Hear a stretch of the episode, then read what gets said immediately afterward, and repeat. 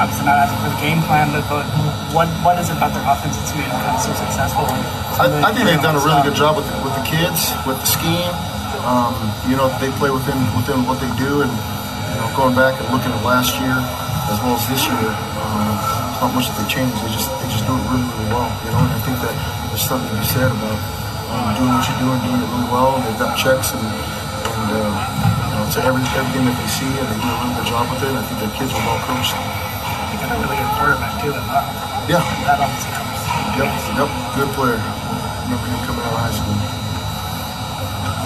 What will be the biggest key to stopping that offense um, on Friday? I Score a lot of points. Yeah. Outscore them then? Is this their You know what? They're scoring 52. I don't know what's acceptable to. You know what I mean? Is that the? I think if we get into a shootout with them, I think you know if you're.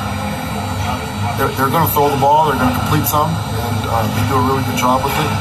Um, so as I'm thinking about it in my mind, I don't know what's acceptable. You know, 21, 24 points. I don't know. I think I think that you got to score points, but to hold them to, to nothing or hold them to seven is I don't think is is uh, realistic. I mean, they're gonna they're gonna take the shots. They got some good good players that'll come down with the ball, and um, we've got to we've got to contest some of those balls and get them out. And we gotta we gotta take our share of uh, takeaways, you know, on our side of the ball to get it back to our offense to control the ball. Um, and so you know, it's got to be a team effort to win, obviously every single week, but they're really really good on offense. You know, and they're showing that on the field. Looks like you're going to get some, some starters back. How, how's that going to help the team? Well, yeah, get you know, good players make make coaches look good. And so the, the more the more we can get back some of the guys that are banged up, the better off we'll be. You know, need all hands on deck every single week uh, with the schedule that we've had to, to. Zane specifically, what does the defense lack when he's not in there? You know, it's uh, he, he brings a lot to the table as far as his length and speed and athleticism. Is really really savvy player.